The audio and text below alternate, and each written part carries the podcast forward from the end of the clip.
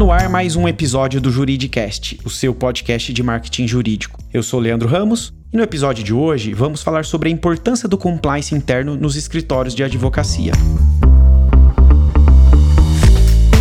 E quem vai falar desse tema aqui com a gente no Juridicast é o Gustavo Biagioli, que é Chief Compliance Officer, DPO e diretor jurídico interno do Demarece Advogados. O Gustavo é um profissional com ampla experiência no assunto tendo atuado também como executivo de compliance em grandes empresas multinacionais. Ele também atua como professor do INSPER e Mackenzie e é um dos fundadores do Jurídico Sem Gravata. Gustavo, seja muito bem-vindo ao Juridicast. Leandro, boa tarde. É um prazer enorme falar com vocês, falar com o Juridicast, falar com todos os nossos ouvintes. O prazer é meu, Gustavo. E para a gente já entrar aqui no tema, dentro do mundo jurídico, o compliance não é nenhuma novidade para os advogados e escritórios, né? Pelo contrário, muitos profissionais do direito ajudam seus clientes a estruturar uma política de compliance nas empresas, né?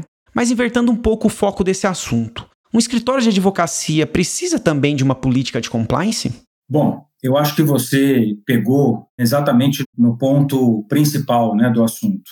A questão do compliance, de fato, Leandro, ela não é nenhuma novidade para nenhum escritório de advocacia, e eu arriscaria até dizer que algumas das mentes mais brilhantes que a gente tem nessa área, que atuam nessa área de compliance e que ensinam nessa área de compliance, estudam a área de compliance, esses profissionais estão justamente nos escritórios de advocacia. A questão é, quando a gente diz sobre o compliance nos escritórios, é o foco, não é o conhecimento, né? Porque o conhecimento existe na grande maioria das bancas, né? E naquelas que, mesmo nas bancas que não atuam diretamente no compliance, não vendendo, prestando serviços de compliance, certamente tem entre seus profissionais pessoas altamente capacitadas em relação ao assunto. O que falta quando a gente fala em compliance em escritórios de advocacia é o foco, né? Porque o que acontece é que a gente sabe que existe uma, e é razoável, natural, enfim, você entender que existe uma priorização entre os sócios e profissionais que atuam no escritório de advocacia emprestar os seus serviços né, de forma externa, né, para os seus clientes, enfim, para o mercado. Então, o que acontece é que nós vemos hoje um grande gap aí, né, um grande hiato de atuação de profissionais que olhem para dentro das estruturas dos escritórios de advocacia. Esse é o grande desafio que eu vejo e foi, na verdade, o que me moveu a aceitar o convite do Demarest para ser o Chief Compliance Officer deles, né? Sair de uma estrutura de mercado que eu trabalhava antes, né, como diretor jurídico e de compliance em grandes empresas, como você comentou, e passar a atuar como um diretor, que eu sou hoje um diretor administrativo, né, um diretor do jurídico interno, e também um Chief Compliance Officer de uma grande banca, né, de uma das maiores bancas aí da América Latina. Então, o desafio realmente foi bastante tentador, digamos assim, né, foi irresistível, e foi com muita honra que eu aceitei essa, esse convite deles para fazer um case, né, que eu diria que a gente está fazendo hoje com a implementação e a gestão do programa de compliance do Demarest. Maravilha, Gustavo. E compliance é simplesmente estar em conformidade? Pergunto isso pois parece que muitos advogados sabem o que é compliance, como você bem mencionou, né? Mas poucos conseguem transformá-lo em realidade nos seus escritórios. Você acha que, que no fundo isso é verdade? Bom, eu acho que o compliance, um programa de compliance, ele precisa ter uma visão ampla. Né? E eu acho que essa talvez seja a maior beleza que eu costumo dizer em relação a essa ciência. Né? Porque o compliance ela não é apenas uma ciência jurídica, ela não é apenas uma ciência financeira, ela não é apenas uma ciência administrativa. Ela, na verdade, é um assunto que você percorre né, uma enormidade de áreas com conhecimentos diferentes, então a gente costuma dizer que é uma área multidisciplinar, não é? E que por conta disso ela abraça né, uma quantidade de conhecimentos e uma diversidade de conhecimentos e perfis muito grande. Isso só contribui para a riqueza, né? Então, a palavra compliance, né, que numa tradução livre aí do inglês, né, convencionou-se traduzir como conformidade no português, ela é, diria assim, a ponta do iceberg, né? Você entender que conformidade é compliance, ela é apenas a ponta desse iceberg. Existe toda uma, uma estrutura que deve ser feita, que vai, sobretudo, mexer com a cultura do escritório, para que ele possa dizer efetivamente que tem um programa de compliance que existe, que é efetivo. Né, e que existem hoje critérios, inclusive, bastante objetivos, tá, Leandro? Para a gente estruturar um programa de compliance num escritório. Então, quem tiver dúvida, né, quem estiver nos ouvindo e tiver dúvidas a respeito disso, eu convido principalmente a conhecer né, o decreto 8420, que é o decreto barra 2015, né, que é um decreto que regulamenta a nossa lei anticorrupção, e ela traz lá, no seu contexto, um artigo que tem 16 incisos diferentes, né, sequenciais, que descrevem o que deve ser um programa de compliance para qualquer empresa. E quando eu digo qualquer empresa aqui, claro, eu estou considerando também, embora a nossa atividade, né, por força do Estatuto da OAB, não seja uma atividade considerada mercantil, eu estou considerando aqui também o escritório de advocacia, né, como uma organização como uma organização que pode estruturar um programa de compliance da mesma forma que as empresas podem. Para aí sim, né, só depois de fazer essa transformação cultural, que começa, Leandro, principalmente com o que a gente chama de apoio da alta administração. Né? O que é o apoio da alta administração? É você ter, no caso dos escritórios de advocacia, é você ter os sócios absolutamente comprometidos com a ideia né, e com os desafios de fazer a implementação de um programa de compliance sério no escritório. Então a gente ouve muito, né, por aí, ah, esse programa de compliance é de papel, né, é só para inglês ver. O que, que significa isso? Significa você ter uma estrutura toda lá em termos de documentação, mas você efetivamente não praticar aquilo, né? Você não ter, principalmente entre os sócios do escritório, que são a sua alta administração, aquele comprometimento, né? Aquilo que nas empresas a gente chama de walk the talk, né? Você efetivamente vivenciar, né, fazer aquilo que você prega e não apenas aquele compliance que está lá descrito nas normas, né, internas da empresa, no código de conduta. Então vai muito além, né? Esse termo conformidade é você realmente trabalhar uma mudança cultural muito forte que começa pela mudança da própria mentalidade dos sócios, né, para você ter esse compromisso,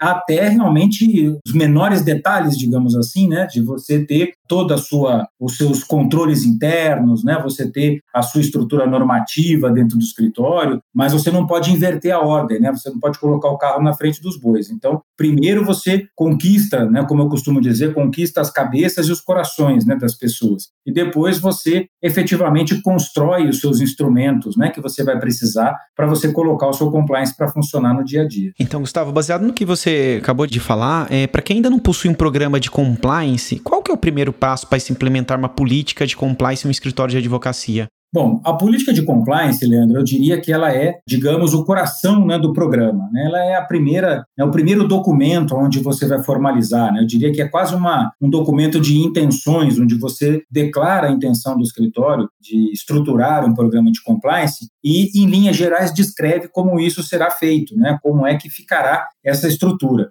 Mas, como eu acabei de comentar, né, isso, a política em si, ela nada mais é do que um documento. E a gente sempre sabe, quem é advogado, né, sabe disso muito bem, que o papel aceita tudo. Sim. Então, a dica que eu posso deixar, o primeiro passo para a implementação de um programa é definitivamente trabalhar o convencimento dos sócios de que o compliance é necessário, de que ele é um diferencial competitivo, de que ele traz benefícios para o escritório, de que ele efetivamente ajuda o escritório a mitigar riscos. E aí eu faço dois comentários aqui, abro dois parênteses. O primeiro deles é a questão do diferencial competitivo. O que, que é o diferencial competitivo para um escritório de advocacia? A minha área de compliance lá no, no Demarest, todos os dias recebe pelo menos um questionamento, um formulário, uma ficha, um cadastro que a gente tem que preencher vindo dos nossos clientes. Né? A gente tem mais de 2 mil clientes aí na nossa base, né? como eu falei, é um dos maiores escritórios da América Latina. Essa base de clientes ela está constantemente nos questionando acerca das providências que nós tomamos para proteger a ele, nosso cliente, dos riscos de compliance.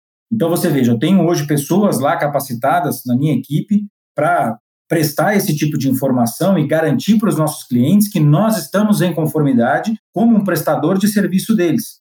Até pouco tempo atrás, Leandro, isso era inimaginável, né? Você imaginar um escritório de advocacia sendo questionado pela sua base de clientes sobre questões de integridade, sobre questões de controles internos, né, e, e afins. Hoje, essa é uma realidade uma realidade inexorável e da qual a gente já não escapa, né? Nós já não regrediremos mais nesse sentido, o que é muito positivo. Então, o escritório já começa a perceber o seu diferencial competitivo quando ele começa a receber essa enormidade de questionamentos que dizem respeito aí à estrutura de conformidade que ele precisa ter, e ele já observa isso como, olha, estou cumprindo essa determinação do meu cliente. Porque se eu não tiver, né, o pior que eu posso fazer é mentir para o meu cliente, evidentemente. Ninguém quer isso, né? Nenhum escritório vai contar uma história que não é verdadeira para o cliente. Então, nesse caso, você já começaria com uma defasagem, né? Olha, meu cliente tem na base deles lá como fornecedores certamente mais do que um grande escritório, mais do que um escritório renomado, qualificado para prestar serviço. Pois bem, né, se eu não tiver eu um diferencial competitivo no sentido de atender essa demanda,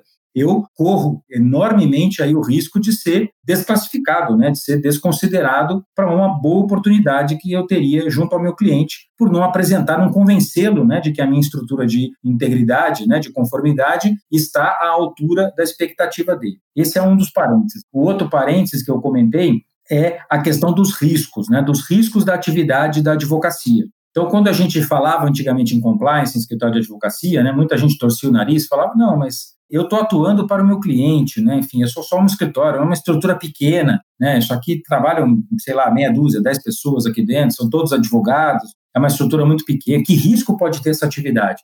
Eu posso dizer seguramente, Leandro, que é uma das atividades que concentra o maior número de riscos potenciais aí do ponto de vista da lei anticorrupção brasileira. Né? Basta dizer, por exemplo, que a lei anticorrupção brasileira ela traz a responsabilização objetiva daquelas pessoas, daquelas empresas que, porventura, se virem beneficiadas por alguma ação, né, algum ato ou omissão de um agente que vier a beneficiá-la, que vier a trazer algum benefício a ela, junto à administração pública. O que, que isso quer dizer, trocando em miúdos? Quer dizer que cada vez que uma pessoa, por alguma razão, faz uma intervenção indevida junto à administração pública, né, que é considerado aí um ato indevido, e ela beneficia uma empresa com esse ato, essa empresa pode ser objetivamente responsabilizada pelo ato de corrupção, um ato considerado como sendo um ato de corrupção.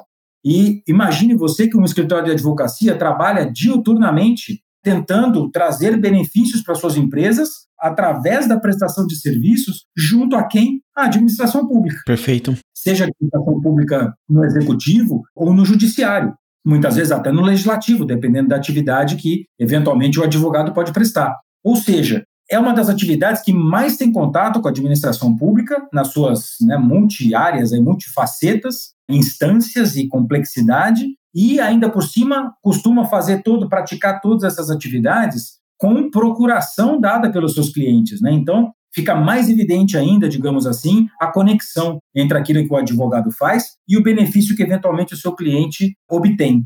Portanto, qualquer mal feito, Leandro, qualquer deslize, qualquer tropeção no meio dessa interação com a administração pública pode sim representar um enorme risco para a empresa contratante. Então, quer dizer, faz todo sentido que a empresa contratante seja extremamente criteriosa na hora de exigir que os seus fornecedores, seus prestadores de serviços jurídicos, e tenham sim um bom programa de compliance em funcionamento. E pelo que você observa, o mercado está demandando cada vez mais escritórios com políticas de compliance? Eu tenho certeza que sim. Todas as, as pesquisas que a gente tem recebido, enfim, né, as, as licitações inclusive públicas, porque já há na administração pública uma série de regulamentos impondo a, existência né, e a eficácia de um programa de compliance para empresas, né, escritórios, prestadores de serviço que desejam prestar serviços né, naquela licitação, enfim, para aquele órgão, mas também nos certames privados, né, nas, nas, licitações privadas. Ou seja, as empresas estão, sim, Leandro, cada vez mais criteriosas, justamente porque elas enxergam esses riscos. Né? Que riscos seriam esses? Né? Vamos explorando um pouco aqui do que seriam esses riscos. Como eu falei, a interação com a administração pública é talvez o maior de todos os riscos. Existe um outro risco também que está começando a ser bastante divulgado agora, e a gente está vendo aí a mídia dando uma forcinha, né, como sempre nesse sentido, que é a questão da origem dos honorários dos escritórios. Né? Até pouco tempo atrás também era algo impensável você questionar um escritório de onde veio os honorários, se ele tem controle efetivamente de qual a origem dos honorários. E isso é uma atividade, enfim, a advocacia é uma das atividades que não está entre aquelas atividades que hoje são reguladas pela legislação que combate a, a lavagem de dinheiro e que obriga determinados profissionais, determinadas empresas, enfim, em certos mercados, a fornecer informações a respeito da origem. Só que sabe o que está acontecendo, Leandro? O que está acontecendo é que o Congresso hoje tem pelo menos uns dois ou três projetos de lei em andamento que fazem justamente isso que colocam a advocacia dentro desse rol de atividades que vai passar a ter por obrigação reportar a origem, sempre que questionada, e dependendo né, de valores, enfim, de faixas e tudo mais, ou seja, dentro de certos critérios, mas vai precisar começar a reportar, sim, de onde vêm os seus honorários, né, para garantir que ela não esteja sendo, de alguma forma, beneficiada pelo produto de um determinado ilícito. O que é, Leandro, um tema que eu compreendo, inclusive, acho que a OAB tem que se posicionar formalmente e chamar para si o protagonismo dessa discussão, até para não ser atropelada né, pelo Poder Legislativo, pelos congressistas, para discutir, porque realmente é um tema sensível na advocacia. Afinal de contas, existe um princípio constitucional que garante que toda pessoa tem direito à defesa. Então, você negar defesa, né, o direito de defesa a uma pessoa, eventualmente porque ela cometeu um ilícito, iria até mesmo contra né, os princípios mais basilares aí da advocacia. Entretanto, não se pode confundir o exercício do direito do serviço jurídico como um direito de defesa de um, de um cidadão ou de uma corporação com efetivamente ser beneficiário do produto de um ilícito. Então você veja aí que a gente está numa zona né, que não é 880, né, não é preto ou branco, é uma grande zona cinzenta. E a gente precisa navegar nessa zona cinzenta, e esse é o papel de compliance no dia a dia, dentro das boas práticas de mercado, para fazer realmente com que a gente consiga produzir evidências de que existem controles internos, de que a gente está olhando para tudo isso e que a gente possa eventualmente se questionado por uma autoridade pública conseguir demonstrar qual é o contexto né, daquilo, qual é o interesse, por que, que aquela organização é minha cliente, como que eu recebo esses honorários, que tipo de serviço eu presto. Então, hoje, o que está acontecendo é uma certa distorção do maior benefício que a advocacia traz para a sociedade, que é imenso, né, que é você garantir a defesa dos direitos dos cidadãos, das organizações, a gente não pode torcer isso, né? a gente não pode distorcer essa prestação de serviços para acobertar malfeitos. Né? Para justificar. E é o que a gente tem visto aí, infelizmente, acontecendo, enfim, que a mídia tem dado uma grande contribuição no sentido de revelar para a sociedade né, o que acontece quando a advocacia abandona os seus princípios éticos mais basilares aí e passa a ser um instrumento assim como né, muitas outras práticas o são, para o cometimento de irregularidades. Veja a importância do papel do compliance, até mesmo no resgate né, do papel importante, fundamental da advocacia na questão da proteção dos direitos coletivos e individuais dentro de uma sociedade. Excelente, Gustavo. E contando um pouco da sua experiência aí no Demarest, quais foram os desafios que você encontrou para implementar o compliance interno aí no escritório? Bom, eu posso dizer assim para os nossos ouvintes, Leandro, que a grande primeira surpresa, e foi uma boa surpresa que eu tive quando eu cheguei no escritório, foi ver a estrutura de governança que tem no Demarest. Né? Eu, como eu falei, já contei para vocês, né? eu vim do mercado corporativo, acostumado com questões de governança corporativa, não conhecia, confesso que era realmente um ignorante né, nas questões de governança corporativa em escritórios de advocacia e achava que isso, enfim, era ainda algo muito incipiente, enfim, né, muito pouco desenvolvido. Quando cheguei no Demarest, realmente percebi um escritório estruturado como uma empresa. Né? Então, para começar, existia já uma governança corporativa, existia um conselho, existe né, um conselho de administração para o qual eu reporto diretamente. Eu não reporto para nenhum sócio especificamente, né? eu garanto a minha autonomia, minha independência me reportando diretamente ao conselho. E dentro dessa estrutura do conselho, da mesa de sócios, que elege um conselho, o conselho tem um mandato fixo, enfim, né, um mandato por período, prazo determinado, e desse conselho também depreende-se aí uma, uma diretoria executiva, né, que é responsável, composta aí por dois conselheiros, que são diretores executivos, junto com o nosso CFO, nosso diretor financeiro. Então, estão descritas as regras, né, bem descritas nessa governança, em muitos aspectos né, do funcionamento da sociedade. Então, essa foi a primeira grande surpresa, surpresa positiva que eu tive de entrar num escritório já bastante estruturado.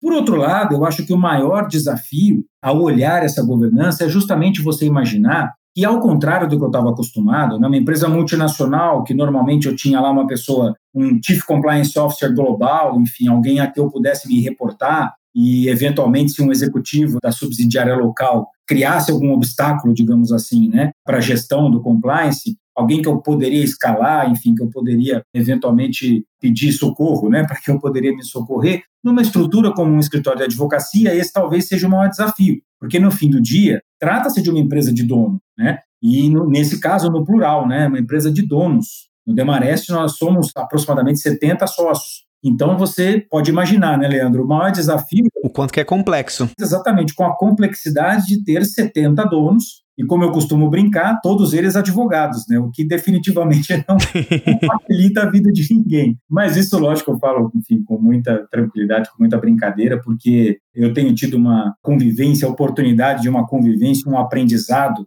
conselho, com a diretoria executiva com quem eu trabalho todos os dias, que eu posso dizer, enfim, que é espetacular, que tem agregado demais aí a minha experiência profissional e realmente são pessoas fantásticas, né, com quem eu tenho trabalhado realmente com muito orgulho e até com a humildade de saber que eu também estou lá para aprender muito. Né? A gente chega trazendo uma bagagem, né, uma experiência, e você percebe que você está inserido dentro de um contexto diferente daquele que você estava acostumado, né, de um contexto de uma empresa, especialmente de uma multinacional. Então, eu tive também que reaprender, né, ou, ou aprender, na verdade, essas novidades todas, né, de navegar dentro de um escritório de advocacia, de lidar com 70 donos, saber priorizar, enfim, as demandas e ao mesmo tempo saber, como eu sempre falo, né, ganhar a cabeça e o coração de cada um deles no sentido da importância do meu papel lá dentro. Né? Afinal de contas, eu também sou advogado de formação e então eu represento mais um advogado, né, dentro de um ecossistema que já é bastante cheio, né, de um escritório de advocacia de advogados. Então você precisa, no meu caso especificamente, eu travei essa boa luta e essa boa batalha sobretudo para provar, né, para demonstrar o valor que existe de você ter um diretor administrativo com esse olhar interno. Né? O Demarest tem uma das estruturas mais celebradas aí em termos de prestação de serviços de compliance para o mercado, né, capitaneada pelo Eloy Riso, Carlo Verona, enfim, profissionais altamente reconhecidos, não preciso falar mais deles, né, nesse sentido, o mercado sabe. E então é um grande desafio e ao mesmo tempo um grande orgulho, né, poder dizer que eu sou o Chief Compliance Officer deles. Esse acho que foi o maior desafio, Leandro, eu diria, na minha chegada. Hoje, eu já estou completando quase dois anos de escritório, né? o tempo passa muito rápido, e a gente já pôde avançar muito em muitos aspectos, né? dentro do que eu considero aí uma gestão eficiente do nosso compliance interno. E o que eu mais posso dizer, assim, onde eu mais eu acredito que eu tenha avançado e tenha sido bem sucedido, é justamente nesse mindset, em realmente ganhar o respeito, enfim, né? e, a, e a colaboração, né? como eu digo, a cabeça e o coração daquelas pessoas que são os sócios e quem no final do dia é o meu trabalho proteger. Então, eles são ao mesmo tempo meus clientes internos, mas são também os donos da organização que eu trabalho. Então, esse, esse acho que é o grande desafio para quem vai começar a implementar. Mas esse desafio, sem dúvida alguma, ele é mitigado, digamos assim, né? ele é bastante favorecido se você trabalha, como eu falei, esse mindset, esse aspecto cultural com eles da importância da implementação do compliance. Se todos estão na mesma página nesse sentido, e acho que existe uma curva de aprendizado aí, de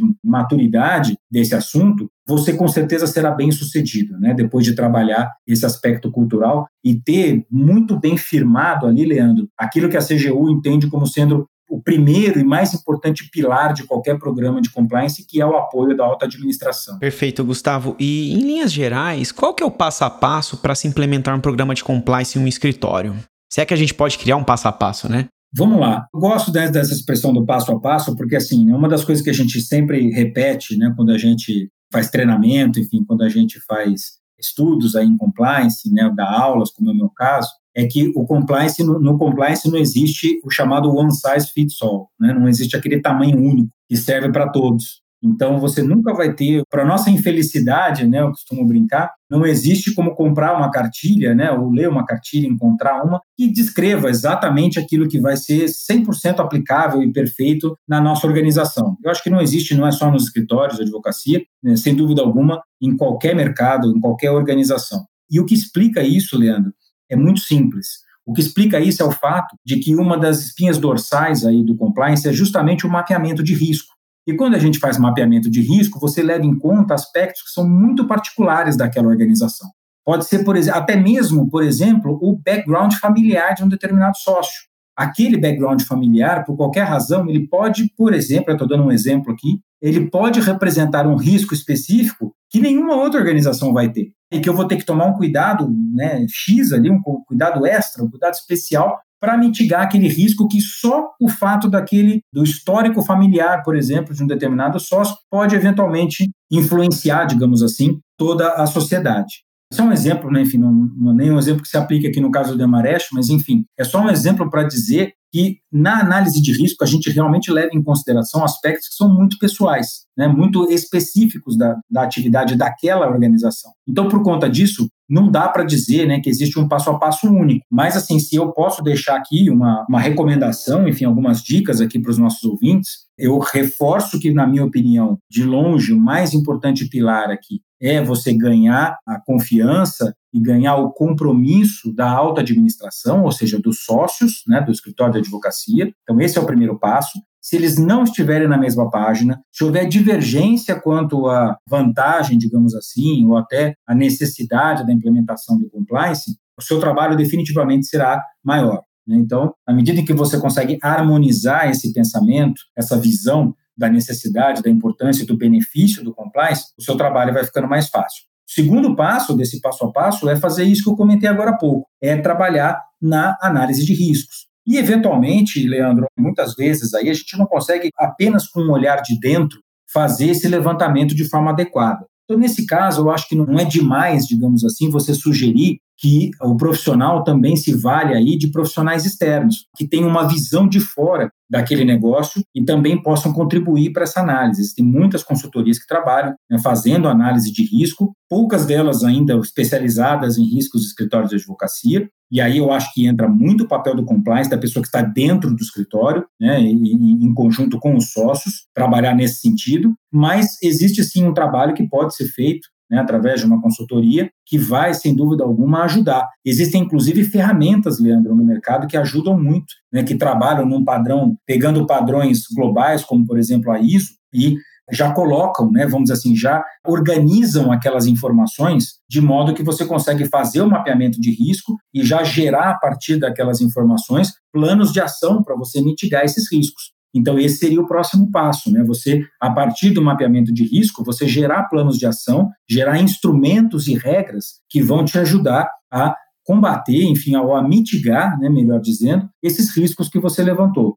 Outro passo também que eu pulei aqui, mas que é muito importante, logo depois do compromisso aí da alta gestão, né, do compromisso dos sócios, é você ter uma individualização do trabalho do compliance officer. Né? O que significa isso? É você acabar com aquela visão de que uma pessoa que ao mesmo tempo tem compromissos para prestar serviços né, e trazer números, trazer resultado para a sociedade, possa, na mesma medida e com o mesmo grau de dedicação, olhar para o compliance interno. Isso, infelizmente, eu diria que é, eu considero isso virtualmente impossível.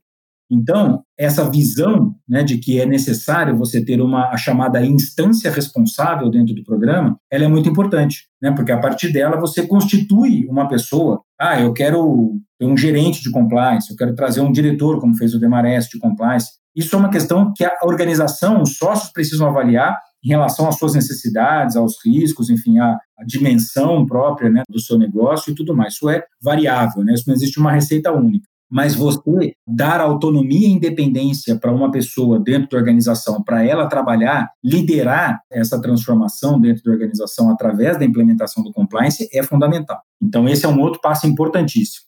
Fez a análise de risco, desenvolveu os planos de ação, agora é colocar para rodar. E para colocar para rodar, o que eu quero dizer com isso é você efetivamente criar controles internos. Então, o compliance, ele é uma figura, como eu falei, que trabalha, navega no mundo multidisciplinar.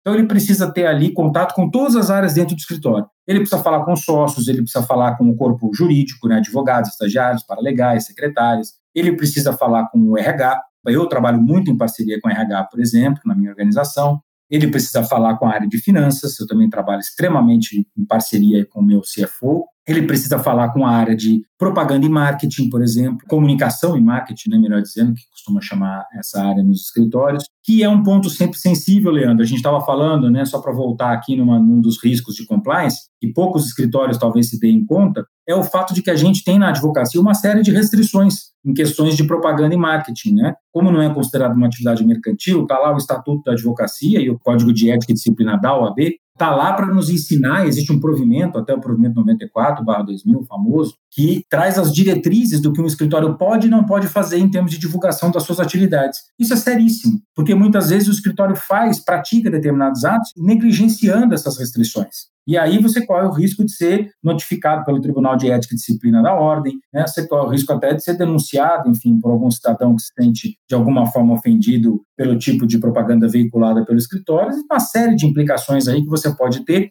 que podem trazer bastante desconforto para o escritório. Por outro lado, a gente sabe que também a advocacia é uma profissão que você precisa estar em contato com o público, é uma profissão que você precisa divulgar conhecimento, até para ser reconhecido. Então, seria até um contrassenso dizer que né, o advogado não pode fazer marketing, enfim, não pode fazer divulgação, porque, na verdade, no fundo, no fundo, ele também, em certo aspecto, ele vive dessa divulgação, né, ele se alimenta dessa divulgação. Então, ela é sim permitida, ela não é vedada, mas ela trabalha dentro de restrições muito sérias. Então, se você não faz uma boa análise de risco nesse sentido não tem controles internos para verificar isso, você corre sim o risco aí de violar determinados dispositivos que certamente vão trazer problemas para o escritório. E acho que o pior de tudo que pode acontecer, Leandro, nessa história toda, é você afetar de alguma forma negativa a reputação do seu escritório. Então, eu estava falando aqui agora há pouco de propaganda e marketing. No fim do dia, aquilo que o advogado tem de mais precioso, de mais importante, é a sua reputação.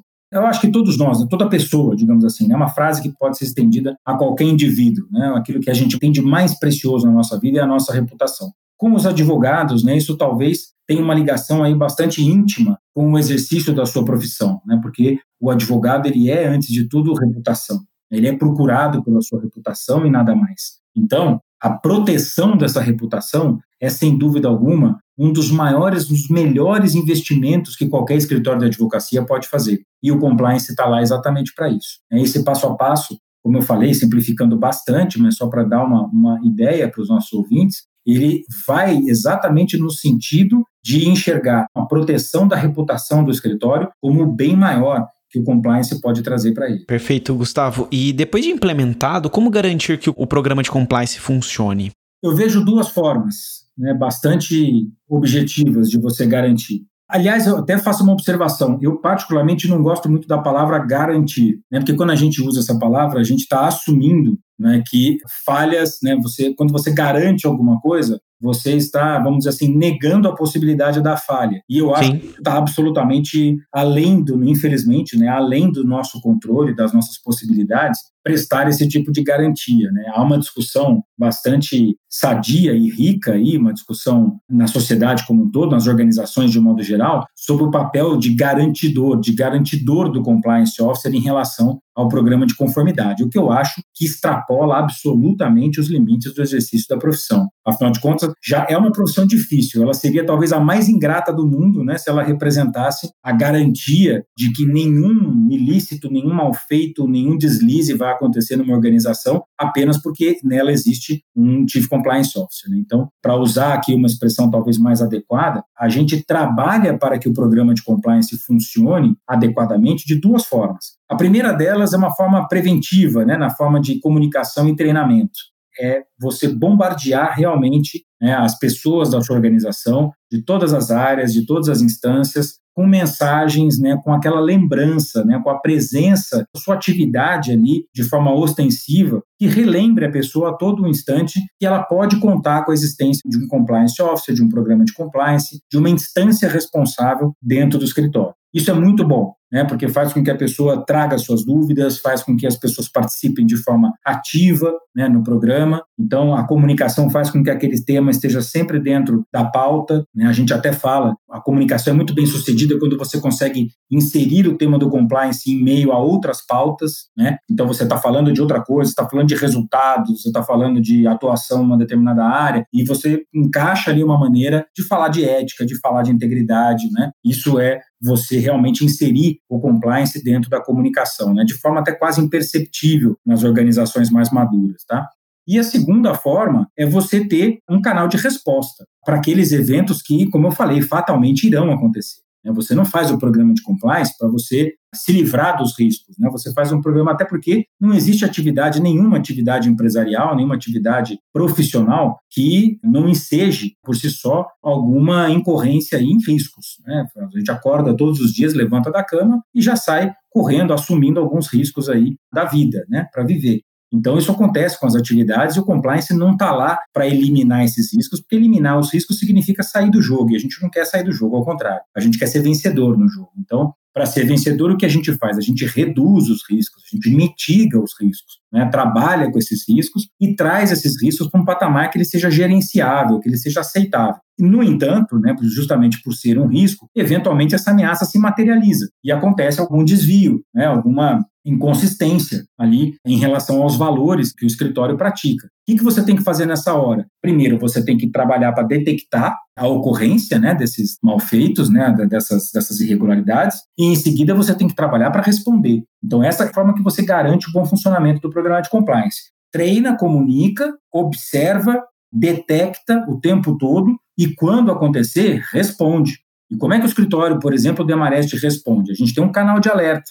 Né? Então, de forma passiva, né, de forma ativa, a gente tem os nossos controles internos. Então, a gente está lá monitorando todos os dias. Nenhum conflito de interesse, nenhuma nova oportunidade no Demarest, por exemplo, ela entra sem que a gente trabalhe uma análise de conflito de interesse, que é também um dos maiores riscos também que eu não falei dos escritórios de advocacia. Né? A gente trabalha para muita gente, trabalha para muitas empresas. Como eu posso saber se o que eu tô, o trabalho que eu estou pegando agora, eventualmente não vai prejudicar um cliente que eu já tenho, né? Para o qual eu já atuei. Então, todos os dias a gente recebe aqui uma enormidade de solicitações de checagem de conflito de interesse. É, isso é uma das coisas que a minha área de compliance faz. E a gente tem um banco de dados para isso, né? A gente tem um controle de tudo que a gente já fez, todos os clientes para os quais a gente já atuou, e a gente faz um mapeamento disso na hora que chega uma nova oportunidade ou um novo cliente. Então, essa é uma forma de você fazer isso né, de modo ativo.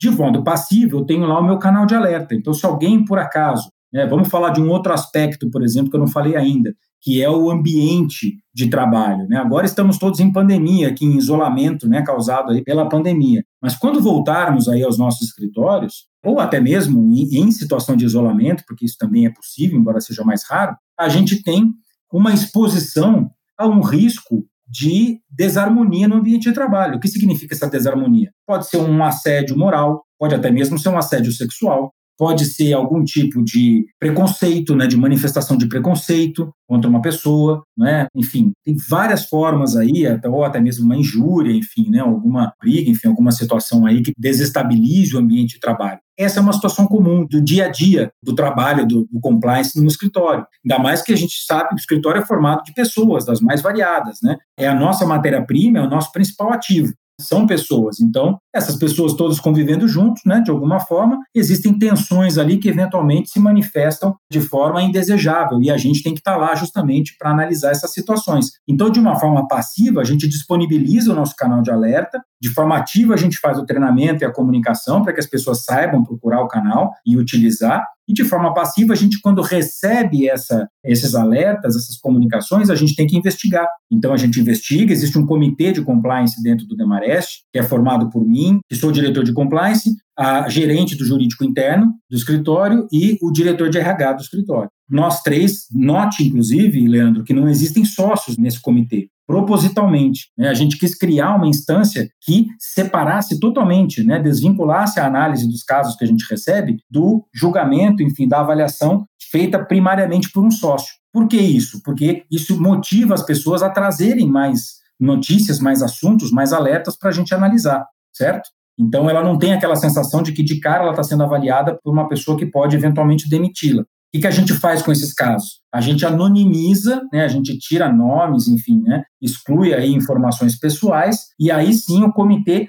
trata disso com o conselho, né, com as instâncias superiores, para chegar aí na melhor resposta que a gente pode dar a esse incidente. E essa resposta, Leandro, ela não pode ser uma resposta só para inglês ver, não. Né? Ela tem que ser uma resposta efetiva. Ela tem que ser algo que demonstre para o nosso povo, aqui para a nossa população do escritório, que o, o, programa de compliance existe e que ele traz consigo consequências. Então, existe uma política de consequências, né, de responsabilização no escritório, e isso é aplicado né, com base na análise do caso, enfim, de todos os aspectos aí específicos de cada caso, e chegamos a uma conclusão, compliance faz uma recomendação para o conselho, e o conselho eventualmente dá o veredito, né? Se a gente vai fazer um treinamento específico com aquela pessoa, se a gente vai dar uma advertência para ela, se a gente vai eventualmente desligá-la do escritório, ou se, enfim, é, se a gente deve chamar outras pessoas também. Então, são questões que são analisadas aí, que fazem parte do nosso dia a dia. Né? São instrumentos que mostram, que garantem, né? eu falei que eu não ia usar essa palavra, né? que eu não gosto, mas que trabalham né? no sentido de tornar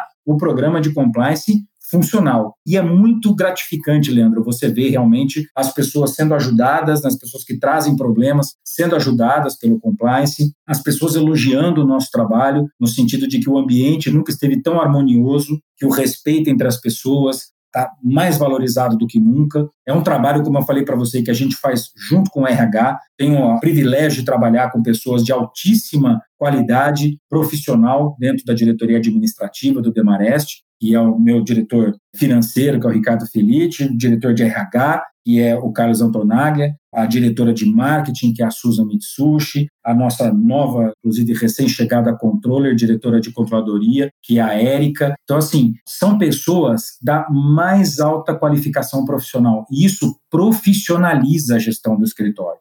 Então, falando de novo de desafios, né, já me estendendo um pouco aqui na minha fala, o maior desafio que a gente pode ter na implementação de um programa de compliance é a falta de profissionalização do ambiente. Se aquele ambiente ele é profissionalizado, né, se o escritório entende a sua estrutura como uma estrutura organizacional profissional, o nosso trabalho, sem dúvida alguma, é facilitar. Excelente, Gustavo. Nosso episódio vai chegando ao final e eu gostaria de agradecer muito sua participação aqui no Juridicast, né? Também a gente poderia falar aqui por muito mais tempo sobre compliance e, e todos os desafios que você está vivendo aí no Demarest. Até por isso eu deixo meu convite para você voltar aqui novamente e a gente aprofundar essa discussão. Poxa, Leandro, eu só tenho a agradecer ao Juridicast, a você pelo convite. Sem dúvida alguma, estou aberto aí a novos, novos bate-papos para a gente explorar mais o assunto. Para quem tiver curiosidade ou interesse, enfim, conhecer mais também, fica à vontade para me procurar nas redes, no LinkedIn, né, nas redes sociais, mas principalmente no LinkedIn. Eu considero também, Leandro, que assim um dos maiores benefícios que eu acho, uma das maiores alegrias minhas de trabalhar no compliance é que eu sempre digo que é uma profissão extremamente colaborativa. Sim. É muito gostoso dividir experiência e no compliance, assim, quanto mais a gente se ajuda, melhor fica. Não existe competição